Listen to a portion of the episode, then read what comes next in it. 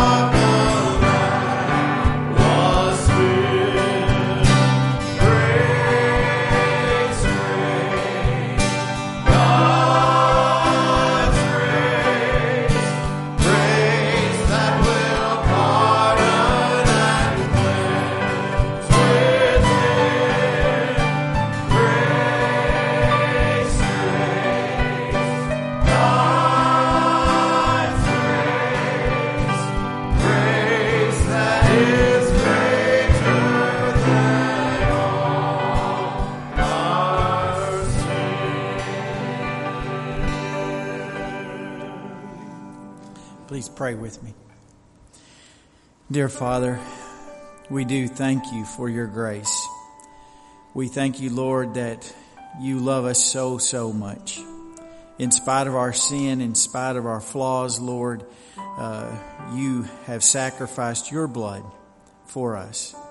And I pray that in this next hour, Lord, that you would soften our hearts, that you would make them receptive to hear your word. Lord, I pray that you would help us to um, daily uh, take up our cross, Lord, and follow you. Lord, I pray that we would be a light for our community. Lord, help us to be salt. Lord, I pray that your spirit would be upon Brother Danny today.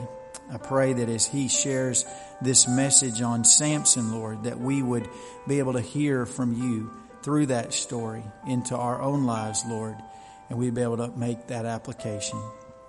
We want, we, we want to uh, adore you, Lord, and praise you for all that you have done for us.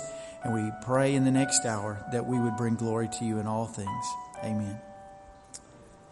We are so glad that you're with us today, that you've chosen to worship with us. And uh, you, you can be seated if you'd like. I'm not sure Steve may want you to stand again in a minute, but at least you have a short respite. Um, I just want to say that uh, we are glad that you're with us, and boy, what wonderful weather we have! It's great to be able to come in the morning and and not be freezing. I, I had to decide, do I wear a coat or something this morning? So that was great. I uh, want to let you know if you are a guest with us that there are these cards in the pew pockets right in front of you. We would ask that you fill that out. We'd love to have a little information about you to reach out and just say we're glad that you're here. Um, also, on the back side of that card is a place to put prayer requests. They may be for you, or they may be for a friend or uh, somebody else that you know. We would love to be able to pray for that this week in staff, and so we ask that you do that. Again, we're so glad that you're here with us today, and we hope that this will be a great day of worship and God will speak to you. Thank you. Amen. Let's continue our worship singing Victory in Jesus.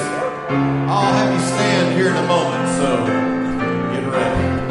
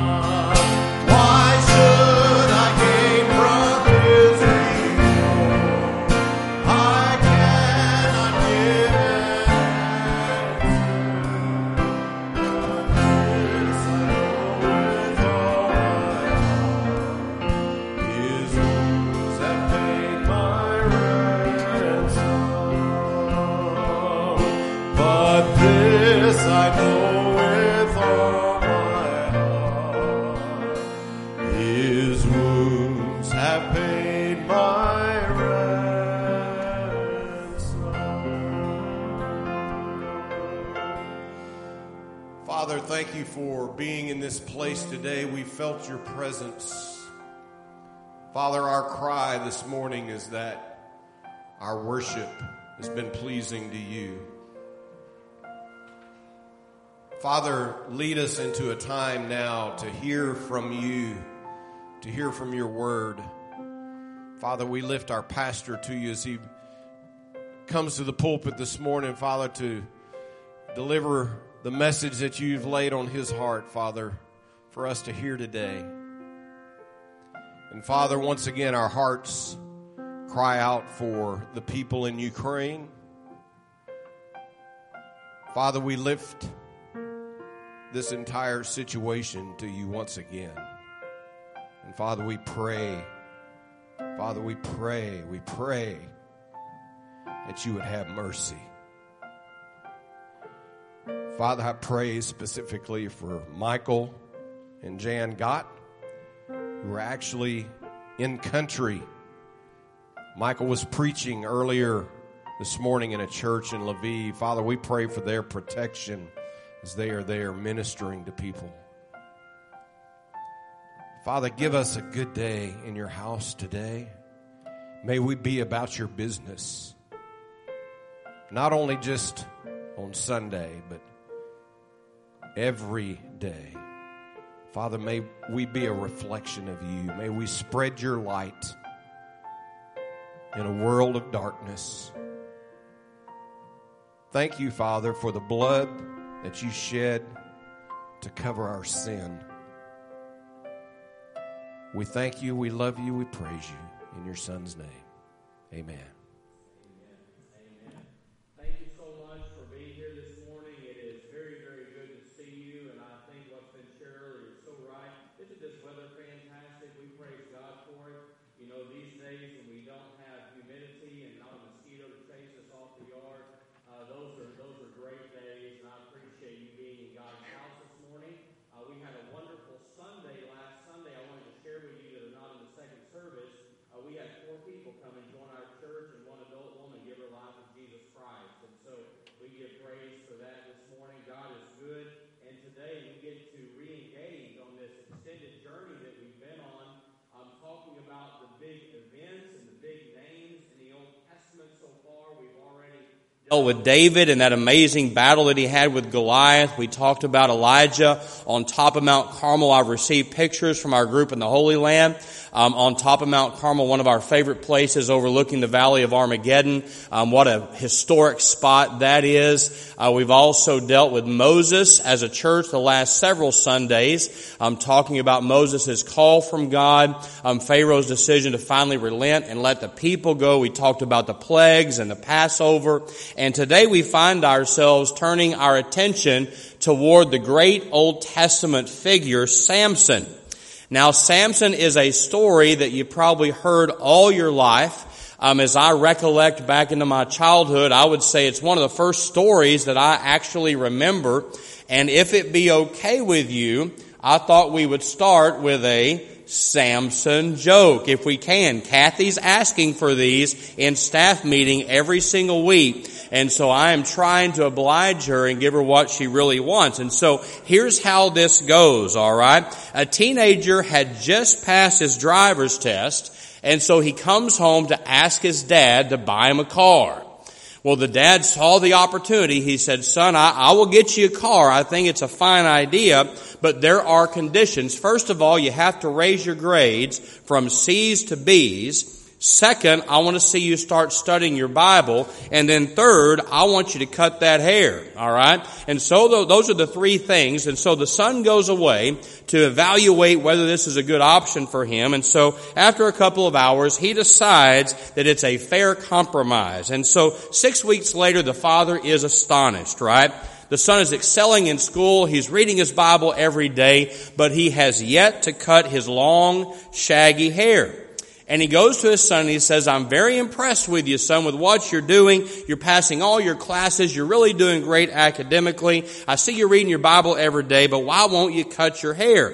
And he says, well, dad, after reading the Bible, I've noticed that, that, that people like Moses and Samson and Absalom, well, they all had long hair. And best I can tell, there's evidence that Jesus may have had long hair too. And the father quickly responded, well, I also see there may be evidence that those men walked everywhere they went, right? And so that's your joke of the day. Somehow we got Samson in there, alright? Um, Samson is quite a character. Don't you love Samson? Let me ask you this. What image comes to your mind when you think of the great Old Testament figure Samson? I want you to get the image in your head. Do you have it? And with that image, I'm going to read this theologian's comments. He says what stands out most for people who read the Bible is Samson's great physical strength. He said most of us picture Samson as a well-muscled Mr. Olympia. Somebody looking like The Rock or Arnold Schwarzenegger, but nothing in the Bible indicates that Samson had a powerful looking body. When we read the stories of Samson in the book of Judges, we realize that he amazed people when he sprang into action. They were left scratching their heads wondering, where does this guy get his strength? They didn't see a brawny, muscle-bound man. They didn't look at Samson and say, well, of course he got incredible, he has incredible power. Look at those biceps. No, the truth is, Samson probably looked like an average, ordinary guy. Except for the fact that he had long hair, the Bible doesn't really give us any physical description at all. So, so that's interesting, isn't it? Maybe we ought to think differently with what we see in our mind. But past these mental images that all of us have, the story of Samson begins before Judges 14. I want you to go ahead and take your Bibles though and go with me to Judges 14 and we're going to pick it up there this morning because it's there that begins what I'm going to call today Samson's downward slope. I could also call it today Samson's spiritual decline. You see, all of these Old Testament figures, anytime we study them and read about them and talk about them, we ought to look for principles that we can absorb and take into our own lives to help us live the Christian life. And, and so that's going to be our goal with Samson. And today I want us to look at the steps on the slippery slope of spiritual defeat. Do you realize that any of us who begins to move away from God, there are steps that we take along the way. Rarely do we ever fall away from Christ in one day. Usually it's a gradual decline. And so today, I want to look at the steps that Samson took in this downward decline away from God. And the very first step is this. Number one, Samson defied his parents. Samson defied his parents. He did not follow his parents' wishes. He did not follow his parents' commands. And so with that, we arrive at, at Judges chapter 14 verses 1 through 3. Let's stand together as we, as we get into God's Word today. We will, we will march through the book of Judges just a little bit, but I want to start right here with Judges 14, 1 through 3. Remember, Samson is defying his parents. Samson went down to Timnah, and saw there a young Philistine woman. When he returned, he said to his father and mother, I have seen a Philistine woman in Timnah. Now get her for me as my wife. His father and mother replied, Isn't there an acceptable woman among your relatives or among our people? Must you go to the uncircumcised Philistine to get a wife? And so that's where we're going to begin. Today, my prayer is this. I pray that God would speak to our hearts. But I want you to know my personal prayer for us. And I pray this for myself. I pray in Samson's story that God would convict us of sin. Let's go ahead and be seated. I want you to circle the words today, went down. You see that in the beginning? Samson went down to Timnah. Now, that's not only true geographically, and that's the way the Bible is referring to it, but it's also going to be true morally and mentally and spiritually for Samson. He is going down at this point, right? You see, at this time in Israel's history, God forbade them from marrying outside the Hebrew tribes. He was making sure the people of Israel, the nation of Israel, maintained their identity, their spiritual heritage in a land where there were all types of pagan different people. And he basically said, I want every Jewish man to marry a Jewish woman. I want every Jewish woman to marry a Jewish man. And here's Samson going outside of God's plan. He's going outside the plan of his own parents. He, he wants to marry a pagan woman. If that's not enough, it's a Philistine woman. And if that's not enough, it's the greatest enemy of the Israelites. You see, Samson knew that Jews were only supposed to marry Jews. Let me tell you a story. It's a story of, of two third grade boys. And guess what? They both loved the same third grade girl, right? Her name was Gail. She was Little Miss Peanut Festival. She was the most beautiful little third grader you've ever seen. She was as cute as a bug. And so those two boys, they were at war over Gail. And they competed for her attention every single day until one day one boy gave a letter to the other boy. And here's what it said. It said, you can have Gail because my mom told me last night I can't marry a Gentile. Right? Well, folks, that's exactly what Samson was taught by his parents. He had been taught that his entire life, but he comes to this point where he doesn't want to have anything to do with that. He knew that Jews were supposed to marry Jews. Now let me ask you this morning, is there a New Testament principle we can extract from this? Can you think of anything else in the Bible that says the same? Well, obviously, if you've been around scripture, right, you know 2 Corinthians 6:14 says, "Do not be yoked together with unbelievers." For what do righteousness and wicked have in common, or what fellowship can light have with darkness? We, we can learn from scripture here, and I believe that it's true. I bet many of you do as well. I believe it's God's plan for every Christian man to marry a Christian woman and every Christian woman to marry a Christian man. Say amen if you believe that. The Bible says that. It says clearly that a Christian is to not to be unequally yoked together with an unbeliever. So the first mistake that Samson makes is that his parents and God had a plan for him, but he defied their authority. Let's talk about this second step as we continue to go down. Samson also defiled his body. How do we know this? Well, we know this because Samson was a Nazarite. He had taken a Nazarite vow. Folks, that has nothing to do with Jesus, who was called a Nazarene. Those are two totally different things, right? But if you read number six, you don't have to turn to it. We'll just talk about it. You were told that if a person is totally dedicated to God, then they can take this Nazarite vow. And here's what it meant. There are three things that we need to understand. First, it meant that all of their life, they were not to drink strong drink. They wouldn't even eat old grapes, alright? Number two, they were never to have a razor come upon their hair for as long as they were committed to the vow. And then number three, they could never ever touch any kind of dead body. No human corpse, no animal carcass, no dead bodies. So with that understanding, now we can read Judges 14, 6 through 9, and you'll see exactly how Samson defiled his body. Judges 14, 6 through 9. The Spirit of the Lord came upon Samson in power, so that he tore the lion apart with his bare hands, as he might have torn a young goat. But he told neither his father nor his mother what he had done. And then he went down and talked with the woman, and he liked her.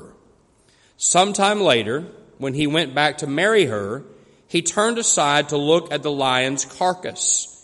In it was a swarm of bees and some honey, which he scooped out with his hands and ate as he went along. When he rejoined his parents, he gave them some, and they too ate it.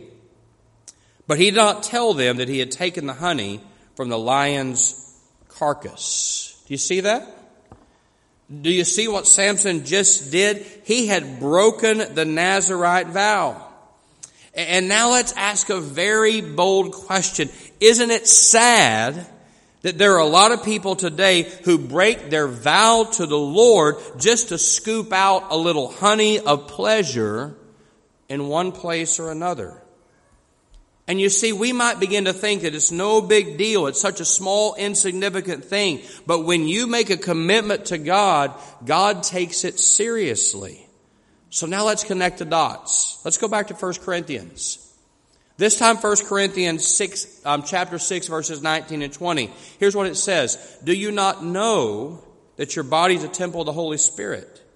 Who is in you, whom you have received from God. You are not your own, Paul says. You were bought with a price. Therefore honor God with your body. Baptists have been known forever for the things that we don't do, right? Unfortunately, it's not about the things that we do, it's the things that we don't do. But we should say this again today. It's not a Baptist idea, it's a biblical idea. You shouldn't abuse your body with drugs. You shouldn't abuse your body with alcohol. You shouldn't abuse your body with tobacco. Not just because it's not a, it's, it's a bad thing to do, but because your body is a temple of the Holy Spirit. Your body is a temple of the Holy Spirit. It's actually a spiritual act of devotion to care for your body. Samson defiled his body. So now let's move on with the story. I want to just tell it to you here for a second.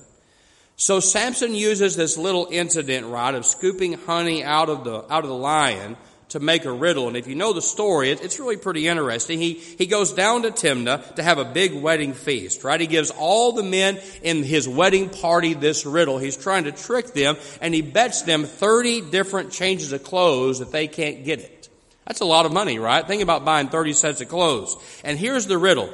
Out of the eater, something to eat. Out of the strong, something sweet. And he says, guess what it is?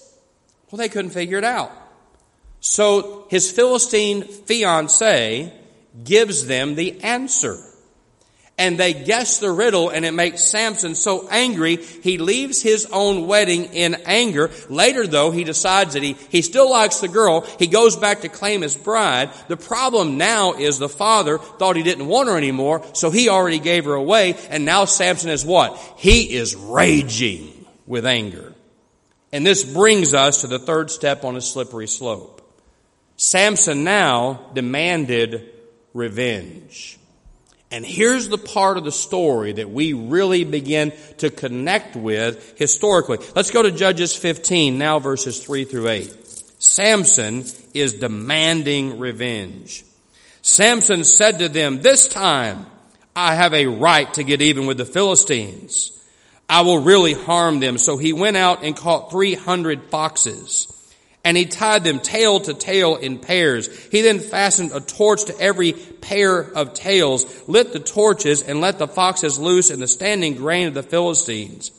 He burned up the shocks and standing grain together with the vineyards and olive groves. When the Philistines asked, who did this? They were told Samson the Timnite's son-in-law because his wife was given to his friend. So the Philistines went up and burned her and her father to death. Samson said to them, since you've acted like this, I will not stop until I get my revenge on you. He attacked them viciously and slaughtered many of them. And then he went down and stayed in a cave in the rock of Etam. All right. Now that's not enough though. I mean, you would think 300 foxes tied tail to tail, setting them on fire. That's, that's pretty good act of revenge. But look at what he does next. Go to verses 15 through 17. Still in, in Judges 15. Look at this. We pick up the story. Finding a fresh jawbone of a donkey, he grabbed it and struck down a thousand men. Then Samson said, with the donkey's jawbone, I've made donkeys of them. With the donkey's jawbone, I've killed a thousand men. When he finished speaking, he threw away the jawbone and the place was called Ramath Lehi. Now, do you know what Ramath Lehi means? Anyone? It literally means jawbone hill. Indulge me for a minute. In other words, I think Samson right there sang a little song. I found my thrill on Jawbone Hill. I made my kill on Jawbone Hill. You're welcome. Now, oh, please don't, please. What was it about? Revenge. The whole thing, revenge, right? They had mistreated him. They had done him wrong. They had hurt his feelings. And now he was going to get them back. He was going to get them back. What does Jesus say in the New Testament? Do unto others as you would have them do unto you. Now, is Samson doing that? Not on your life, right? No, in fact, he, he's even ramping up the Old Testament adage, an eye for an eye. He's not doing an eye for an eye. No, he's doing an eye for everything, right? He's slaughtering thousands of people. He's ramping it up. Jesus said, do unto others as you would have them do unto you. Let me ask you, that's called the golden rule, right? But what's the golden rule in 2022? We've kind of changed it, haven't we? I think it's actually this. He who has the most gold makes the rules. Or we twist it this way, do unto others before they do unto you. Folks, that's not what our Lord said.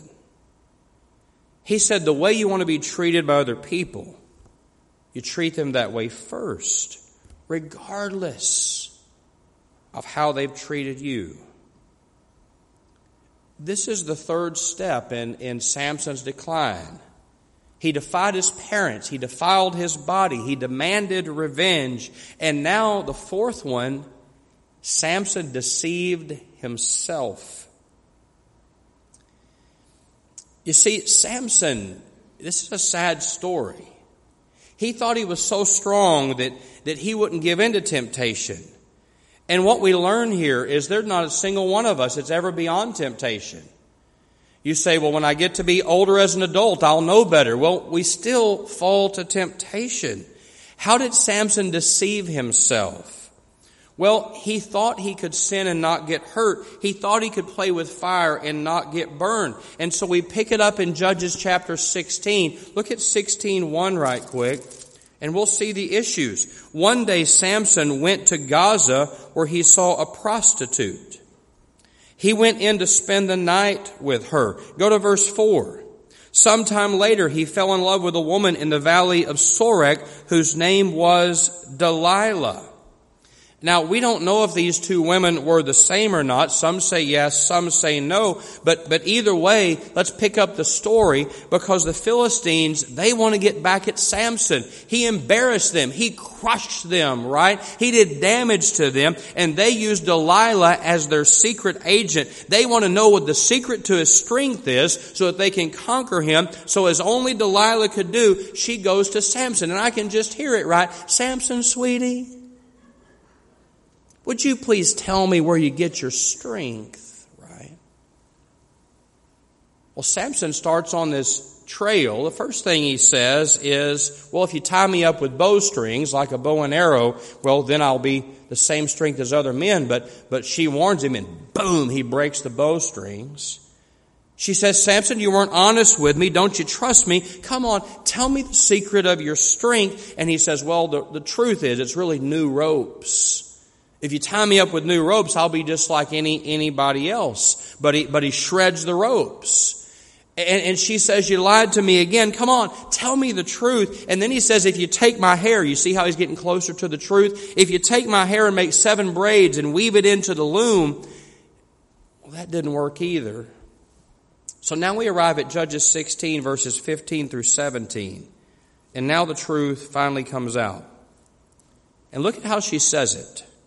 Then she said to him, How can you say, I love you, when you won't confide in me?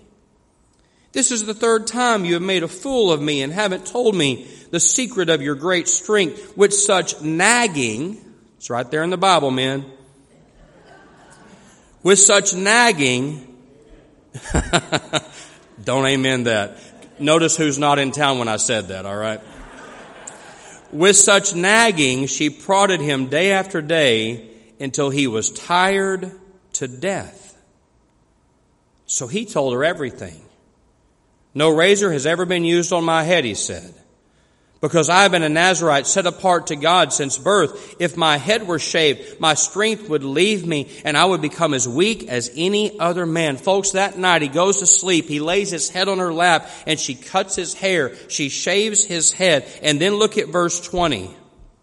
This is one of the saddest verses in all the Bible. Then she called, Samson, the, Philistine, the Philistines are upon you. He awoke from his sleep and he thought, I'll go out as before and shake myself free. And here it is. But he did not know the Lord had left him.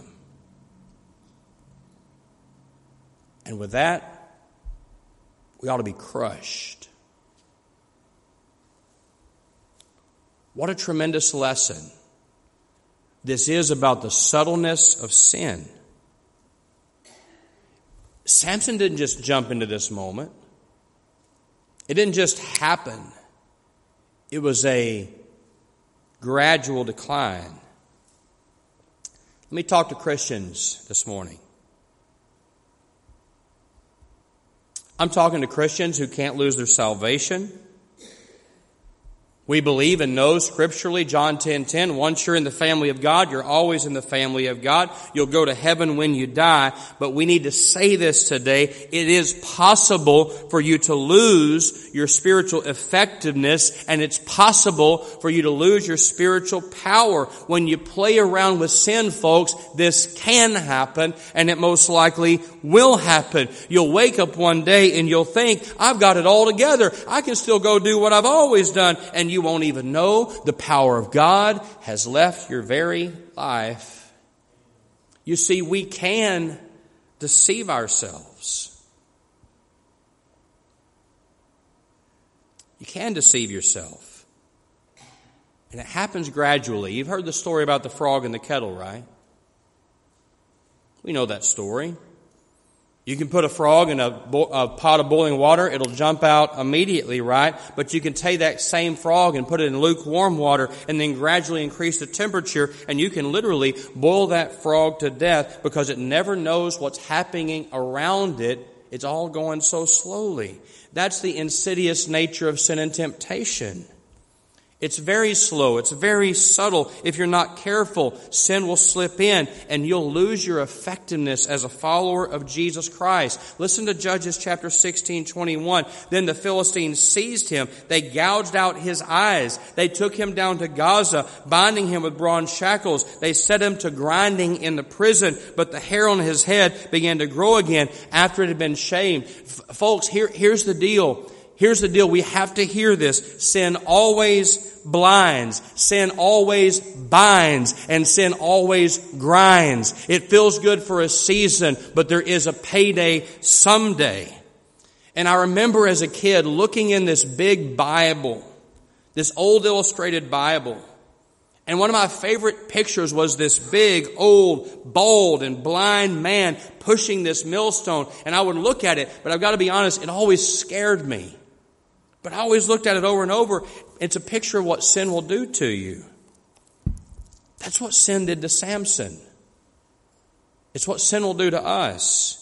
It'll blind you. It'll bind you. It'll grind you. And someone said it like this. Sin will take you farther than you want to go, keep you longer than you wanted to stay, and it'll cost you more than you ever wanted to pay. That's what sin does. I'm going to say that again. Sin will take you farther than you wanted to go. It'll keep you longer than you ever wanted to stay. And it'll cost you more than you ever wanted to pay.